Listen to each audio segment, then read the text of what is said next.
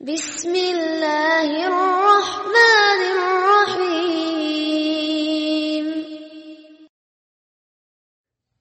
بسم الله الرحمن الرحيم الحمد لله رب العالمين. والعاقبة للمتقين ولا عدوان إلا على الظالمين والصلاة والسلام على أشرف الأنبياء والمرسلين وعلى آله وأصحابه أجمعين ومن تبعهم بإحسان إلى يوم الدين أما بعد. رب اشرح لي صدري ويسر لي أمري واحلل عقدة من لساني يفقهوا قولي. அளவற்ற அருளாளனும் நிகழ்ல அன்புடனுமாகிய எல்லாம் வல்ல அல்லாஹும் திருநாமம் போற்றி ஆரம்பம் செய்கின்றேன். கண்ணியத்துக்கும் பெருமதி கூறிய அல்லாஹ் நடிகார்களே இஸ்லாமிய சகோதரர்களே முதற்கன் இஸ்லாத்தின் காணிக்கையான சலாத்தை தெரிவித்துக் கொள்வதை பெருமகச் அடைகின்றேன். அஸ்லாம் அலைக்கும் வரமத்துல்லாஹி வபரகாத்து அல்லாஹ்வுடைய பேரர்களால் வார வாரம் நடைபெறக்கூடிய இந்த மார்க்க விளக்க வகுப்பில் கடந்த வாரம் நாங்கள் ஹஜ்ஜு ஹஜ்ஜுடைய சட்டங்கள் தொடர்பாக ஹஜ்ஜுடைய சட்ட நிலையும் அதனுடைய சிறப்புகளும் ஹஜ்ஜுடைய சட்டங்கள் என்ற பாடத்தின் கீழ் ஹஜ்ஜுடைய சட்ட நிலையும் சிறப்பும் என்று சொல்லி ஹஜ் தொடர்பான சில முக்கியமான சிறப்புகளையும் அது எந்த அளவுக்கு ஒரு முஸ்லீமுக்கு வந்து அவன் சக்தி பெறும்போதோ அவன் உடல் ரீதியாகவும் பொருளாதார ரீதியாகவும் சக்தி பெறும்போது அவன் மீது கடமையாகின்றது என்ற அந்த அஹ், ஃபர்து ஃபர்தா அது ஒரு ஒரு கட்டாய கடமையாகின்றது என்ற அந்த சட்ட நிலையையும் நாங்கள் என்ன செய்தோம்? கடந்த வாரம் பார்த்தோம். அன்புக்குரிய சகோதரர்களே இந்த வாரம் இந்த ஹஜ்ஜுடைய நிபந்தனைகள் மற்றும் ஒழுங்குகள் என்ற தலைப்பின் கீழ் ஒரு சில முக்கியமான விஷயங்கள் என்ன செய்வோம்? பார்ப்போம். அன்புக்கும் பெருமதிக்குரிய அல்லாஹ் நடிகார்கள் இஸ்லாமிய சகோதரர்களே இஸ்லாமிய மார்க்கத்தில ஒரு கடமையை இஸ்லாம் கடமையாக்கி இருக்கின்றது என்று சொன்னால் ஒரு ஒரு ஒரு ஒரு செயற்பாட்டை நீங்கள் செய்ய வேண்டும் என்று கடமையாக்கி இருக்கின்றது சொன்னால் எல்லோருக்கும் கடமை என்று என்ன செய்யாது? இஸ்லாம் வந்து அதை வந்து பொதுவாக அப்படி விதிக்காது. கடமைகள் என்று வரும் பொழுது தொழுகையாக இருக்கலாம் நோன்பாக இருக்கலாம் ஜக்காத்து ஹஜ்ஜாக இருக்கலாம். இங்கே வந்து முதலாவதாக பருவ வயதை அடைதல் என்றது ஒன்று இருக்கின்றது. சின்ன பிள்ளைகளுக்கு பால் குடிக்கக்கூடிய பிள்ளைகளுக்கு சின்ன பிள்ளைகளுக்கு சின்னம் சிறு சிறார்கள் விளையாடி தெரியக்கூடிய சிறார்களுக்கெல்லாம் என்ன செய்யாது? கடமைகளை வந்து திணிக்காது இஸ்லாம் வந்து. நீங்க எல்லாம் செஞ்சுதான் ஆகணும்னு சொல்லி அந்த மாதிரி ஒரு திணிக்கக்கூடிய ஒரு முறையை வந்து நாங்கள் எங்களுக்கு செய்ய முடியாது இஸ்லாத்துல பார்க்க முடியாது. எல்லா கடமைகளுக்கும் பொதுவாக வந்து பருவ வயதை அடைதல். பருவ வயதை அடைதல்னு சொல்லும்போது அதாவது ஒரு ஒரு குறிப்பிட்ட ஒரு வயதை சொல்லாமல் பத்து வயது பன்னெண்டு வயது பதினஞ்சு வயது சொல்லாம பருவ வயது அவ- அந்தந்த தேசங்கள்ல அந்தந்த ஊர்களில் வந்து வித்தியாசப்படும்.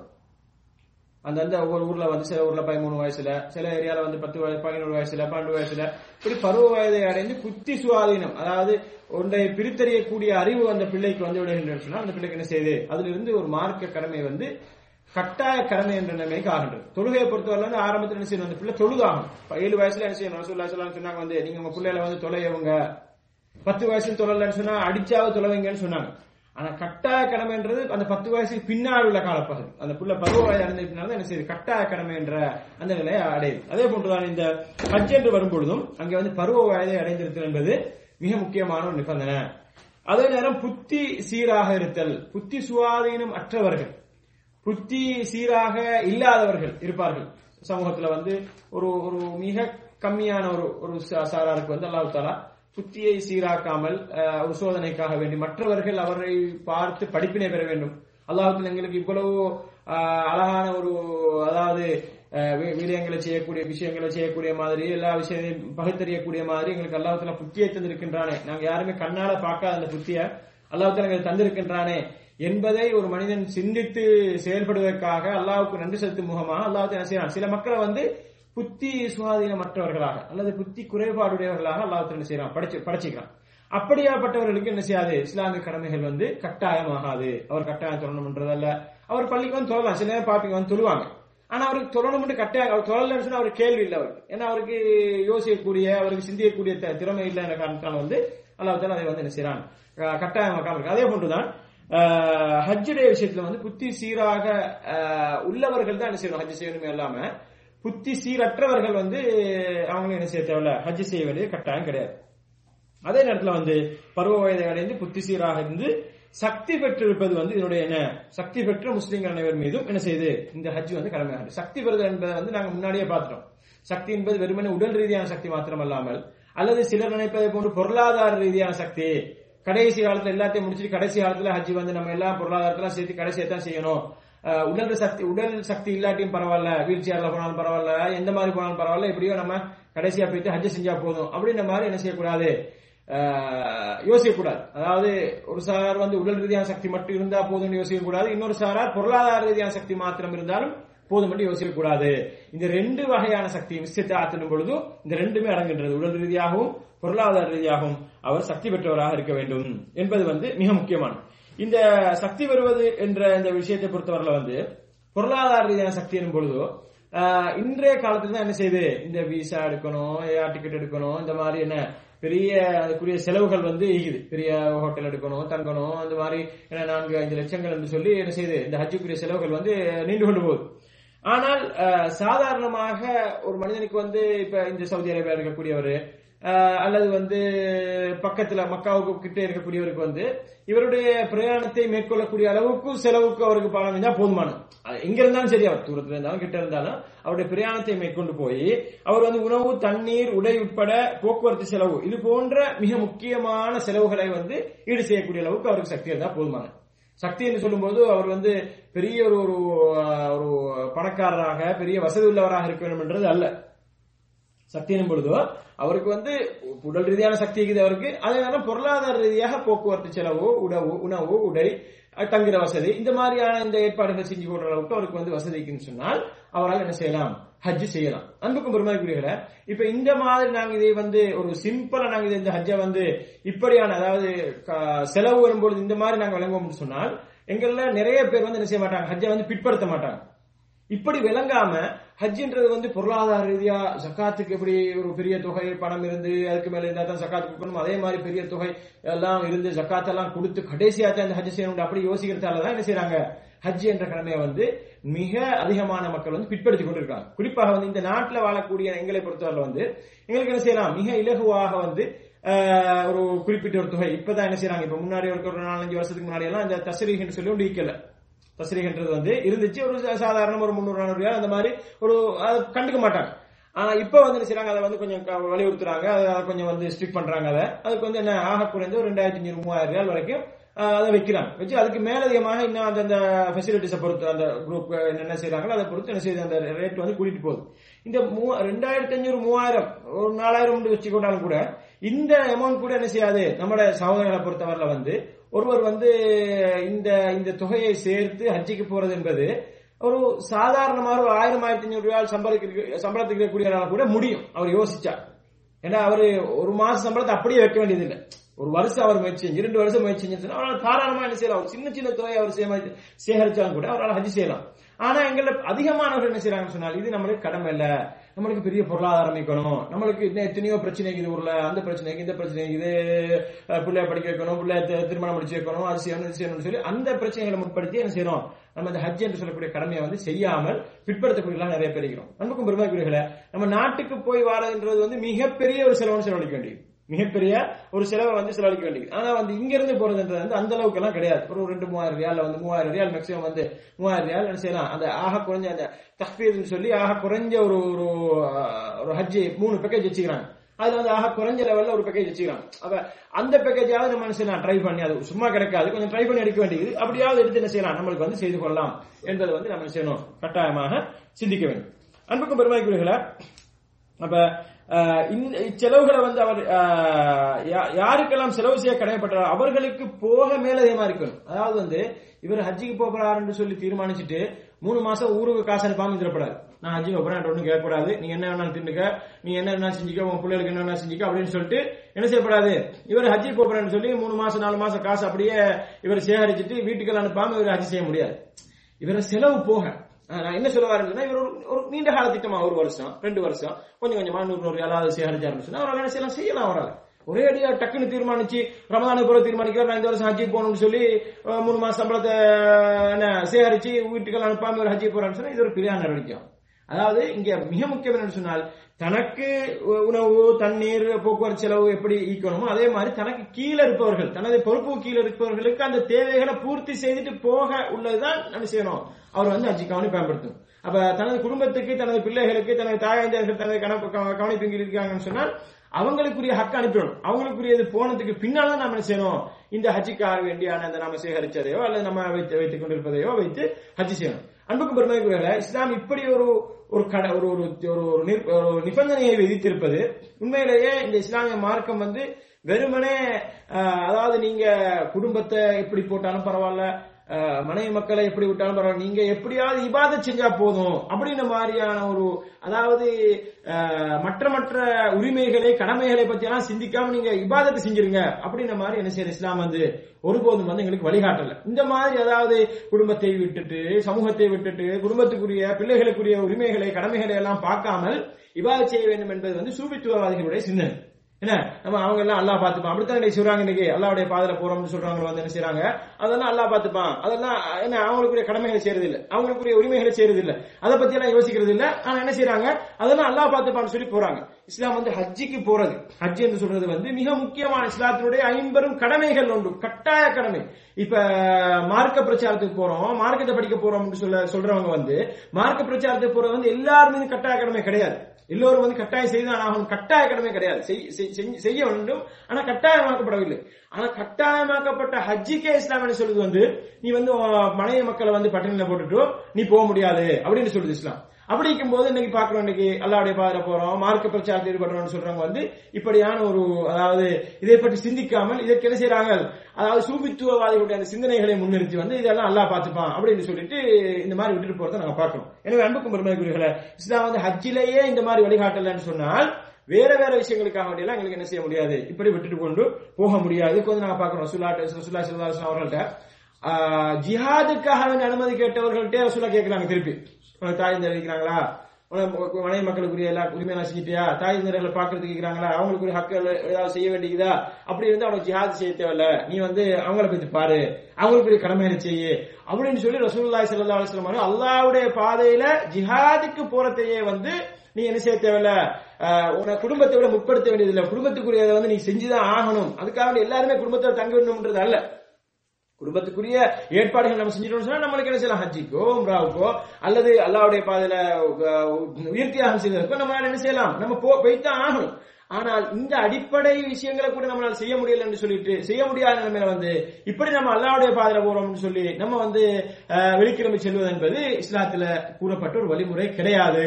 அப்படிப்பட்ட ஒரு கட்டாயமாக வந்து தன்னுடைய குடும்பத்தை பற்றியும் மனைவி மக்களை பற்றியும் அவர்களுக்குரிய உரிமைகளை செய்யாமல் விட்ட இந்த குற்றத்துக்காகவே நாளை மறுமையில பதில் சொல்லி ஆக வேண்டும் என்ற ஒரு விஷயத்தை வந்து ஆழமாக பதிவு செய்து வருவோம் எனவேதான் பார்க்கணும் நம்ம சமூகத்தில் வந்து நிறைய தப்பு தவறுகள் நடப்பதை பார்க்கணும். தப்பு தவறுகள் நடக்குது குழந்தைகள் வந்து கெட்டு போறார்கள். அவர்களுக்குரிய வழிகாட்டல்கள் இல்லை. ஆனா இவர் என்ன? இவர் வந்து தொடர்ந்து மாஷா அல்லா அல்லாவுடைய பாதல போறேன்னு சொல்லி சொல்லிக் கொண்டிருப்பார். ஆனா அவருடைய பிள்ளைகளை பார்த்தா அவருடைய குடும்பத்தை பார்த்தா அவங்களுடைய நிலைமைகளை பார்த்தா ரொம்ப ஒரு கவலையான நிலைமை ஆயிக்கும். அப்ப எனவே இவங்க யோசிக்கணும் சொன்னால் ஹஜ்ஜிக்கு போறதுக்கே இஸ்லாம் என்ன சொல்லுது அவங்களுடைய எல்லா ஏற்பாடுகளும் செஞ்சுட்டு போன்னு சொல்லுது. ஜிஹாதுக்கு போற நேரமே இஸ்லாம் என்ன சொல்லுது? அவங்களுடைய ஏற்பாடுகளை செஞ்சுட்டு போ அவங்களுக்குரிய ஹக்குகளை அவங்களுக்குரிய உரிமைகளை கடமைகளை செஞ்சுட்டு போன்னு சொல்லுது. அப்படி இருக்கும்போது நான் செய்யக்கூடிய இந்த பணிக்காக வேண்டி இதுல வந்து இந்த மாதிரியான ஒரு பணியை வந்து முதலா ரசூல்லாய் சல்லா அலைஹி அவர்கள் அறிமுகப்படுத்தினாங்களா இல்லையான்றது அது வேற கேள்வி. யார் அறிமுகப்படுத்தினது யார் உருவாக்கினது அது வேற கேள்வி. ஆனா அப்படித்தான் ஒரு கதை எடுத்துக்கொண்டாலும் கூட இதை வந்து இப்படியான ஒரு ஒரு அதாவது ஒரு கரிசனை இல்லாமல் குடும்பத்தின் மீது கரிசனை இல்லாமல் அவர்கள் முதலில் தள்ளிவிட்டு இந்த மாதிரியான ஒரு ஒரு கடமையை செய்வதற்கு இஸ்லாம் என்ன செய்யவில்லை? அனுமதிக்கவில்லை. என்பதை வந்து நாங்க செய்யணும்? இங்க வந்து விளைவிக்கணும் அதே நேரம் அன்புக்கும் பெருமைக்குரியல இவர் போகின்ற பாதை வந்து அச்சமற்றதாக இருப்பதும் ஹஜ்ஜை நிறைவேற்றக்கூடிய தடையாக உள்ள நோய்கள் எதுவும் இல்லாமல் இருப்பதும் உடல் ஆரோக்கியமாக பெறுவதும் வந்து இங்க இந்த நிபந்தனைகள் அடங்குகின்றது. அதாவது போகின்ற பாதை பொழுது இது வந்து ஆரம்ப காலத்துல வந்து பெரும்பாலும் அந்த என்ன செஞ்சு பாதையில வந்து இந்த மாதிரி பிரச்சனைகள் இருந்துச்சு. கொள்ளை ஆஹ், கொள்ளை பிரச்சனைகள் இன்னொரு என்ன பிரச்சனை பாதுகாப்பு பிரச்சனைகள் இருந்துச்சு. ஆனா இப்பொழுது வந்து அல்லாவுடையதுனால வந்து பெரும்பாலும் அந்த பிரச்சனைகள் கிடையாது. ஆனாலும் சிலருக்கு என்ன செய்யலாம்? இந்த மாதிரி பிரச்சனைகள் ஏற்படலாம். ஏற்படும் சொன்னால் அவருக்கு வந்து என்ன செய்யாது? அவருக்கு வந்து அந்த ஹஜ் வந்து கடமையாகாது. அவர் வந்து என்ன இந்த மாதிரி பிரச்சனைகள் இருக்கும்னு சொன்னா அவர் என்ன செய்ய தேவையில்ல. அந்த நிபந்தனை அங்க வந்து பூரணமா சம்பூர்ணமாகல என்று சொல்லி அவர் என்ன செய்யலாம்? விட்டு விடலாம். அதே நேரம் உடல் ஆரோக்கியம். உடல் ஆரோக்கியம் பொழுது மிக மோசமான நோய்கள். ஹஜ்ஜை செய்வதற்கு முடியாத அளவு கஷ்டமான நோய்கள். இப்ப இந்த விஷயத்துல வந்து என்ன நிறைய மக்கள் வந்து யோசிக்கிறதே இல்லை. காசு மட்டும் இருந்தா போதும். நம்ம வந்து ஹஜ்ஜி செய்யணும். நம்ம ஹஜ்ஜிக்கு போகணும். அது நம்மளோட காசா இருந்தாலும் சரி பிள்ளையோட காசா இருந்தாலும் சரி எப்படியோ என்ன செய்யணும்? ஹஜ்ஜிக்கு போகணும். நம்ம வந்து உடல் ஆரோக்கியம் இதெல்லாம் ஒரு விஷயமே இல்லை. நம்ம வைத்து வெறுமனே போய் தரபாக்கு மட்டும் போயிட்டு வந்தா போதும். மினால நம்ம கல்லறிய போக வேண்டியது இல்லை அது மினா டென்ட்ல இருந்துடலாம். யாராவது ஒருத்தரை கொடுத்து கல்ல அனுப்பி விடலாம். அப்படின்னு சொல்லி என்ன செய்யறாங்க இந்த உடல் ஆரோக்கியம் எந்த நிலையில இருந்தாலும் பரவாயில்ல. நம்ம வந்து ஹஜ்ஜிக்கு போகணும் அப்படின்னு சொல்லி யோசித்து மற்ற மக்களுக்கும் கஷ்டம் கொடுத்து இந்த மாதிரி ஹஜ் செய்யக்கூடிய மக்களை உம்ரா செய்யக்கூடிய மக்களை நாங்க பாக்குறோம் எனவே அன்புக்கும் பெருமைக்குரியவர்களை இந்த வழிமுறை வந்து என்ன? இது ஒரு பிள்ளையான ஒரு வழிமுறையாகும் இஸ்லாம் வந்து மிக தெளிவாக அல்குவா குர்ஆன் தாலா உங்களுக்கு வந்து உடல் ரீதியாகவும் பண ரீதியாகவும் வசதி இருக்க வேண்டும் என்று அல்லாஹ் தாலா இந்த கடமையை வந்து வசதியோடு அதாவது ஆரோக்கிய உடல் ஆரோக்கியத்தோடும் பண ரீதியான செயல் பண ரீதியான வசதியையும் வந்து தொடர்புபடுத்தி அதை நிபந்தனையாக வைத்திருக்க அந்த விஷயத்திலே வந்து நாங்கள் வந்து கோட்டை விட்டவர்கள். அதை பற்றி சிந்திக்காம நாங்க ஹஜ் செய்ய போறோம் சொன்னால் இஸ்லாத்துக்கு மாற்றம் செய்யணும் நீங்கள். இஸ்லாத்துக்கு மாற்றம் செய்யணும். ஒரு மனிதன் வந்து அவருடைய அவர் உடல் ஆரோக்கியமா இருக்கிற காலத்தில் அவருக்கு ஹஜ் செய்ய முடியல. அவரால் அவருக்கு பொருளாதாரம் வைக்கல அவரால் முடியல. அவருக்கு நிறைய பொறுப்புகள் இருந்துச்சு குடும்ப பொறுப்பு இருந்துச்சு. ஆனால் அவர் வயதாகி அறுபது வயசு தாண்டிடுச்சு நல்லா வயதாளி ஆயிட்டாரு. அவரால் வயது மட்டும் கிடையாது. சிலவங்க அறுபது எழுபது வயசு இருந்தாலும் கூட உடல் ஆரோக்கியம் இருக்கும் வயசு ஒரு பிரச்சனை கிடையாது. ஆனால் 50 அறுபது வயசுல இவருக்கு வந்து ரொம்ப மோசமான நோய்கள் இருக்கு ரொம்ப அதாவது தொடர்ந்த இருக்கக்கூடிய சில நோய்கள் வந்து தன்னால நடமாட முடியாத தனக்கு தன்னுடைய வேலைகளை செய்ய முடியாத இப்படி மோசமான ஒரு ஒரு நோவினையான நோய்கள் இருக்குன்னு சொன்னால் இவர் வந்து என்ன செய்யறாரு எப்படியாவது வருத்தி கொண்டு தன்னை வந்து போகணும்ன்றது இஸ்லாம் செய்யல வழிகாட்டல இந்த மாதிரியான வழிமுறை வந்து பிழையானது. இது வந்து தனக்கும் மற்றவர்களுக்கும் இடைஞ்சல் கொள்ளக்கூடிய ஒரு முறையாகும். எனவே இதை வந்து இஸ்லாம் என்ன செய்யுது இந்த மாதிரியான தன்னைத்தானே வருத்தி கொண்டு போவது என்பது இஸ்லாத்தினுடைய வழிகாட்டலுக்கு மாற்றம் செய்வது என்பதை வந்து நாங்கள் செய்யணும். விளைக்கணும் அடுத்த அன்புக்குரியவர்களை இந்த ஹஜ்ஜுடைய நிபந்தனைகள் ஒன்றுதான். பெண்கள் வந்து என்ன செய்யறது? அவங்க வந்து பெண்களுக்கு ஆண்களுக்கு நான் மேல் மேலே சொன்ன நிபந்தனைகள் வந்து பொதுவானது. ஆனா பெண்களுக்கு மேலதிகமான ஒரு நிபந்தனைகள் என்ன சொன்னால் அவங்க வந்து தனியே என்ன செய்ய முடியாது. ஹஜ்ஜிக்காக செய்ய முடியாது. இது ஹஜ்ஜிக்கு மாத்திரமல்ல. பொதுவாக வந்து அவங்க எங்க போறதா இருந்தாலும் கூட அவங்க வீட்டை விட்டு வெளியே போறதாக இருந்தால் அவங்க வந்து ஆண் துணையோடு போக வேண்டும் என்பதை வந்து இஸ்லாம் என்ன செய்கின்றது? நிர்பந்திருப்பதை நாங்க பார்க்கிறோம். இஸ்லாம் வந்து என்ன செய்து நிர்பந்திருப்பதை பார்க்க- நிர்பந்திருப்ப நிர்பந்தி நிபந்தனையாக போட்டிருப்பதை நாங்க பார்க்கிறோம். எனவே இந்த ஆண் துணை என்பது வந்து தனக்கு யாரை திருமணம் முடிப்பது வந்து ஹராமாக்கப்பட்டிருக்கின்றது. அவங்களுக்கு என்ன சொல்லுவாங்க? மகரமின்னு சொல்லுவோம்.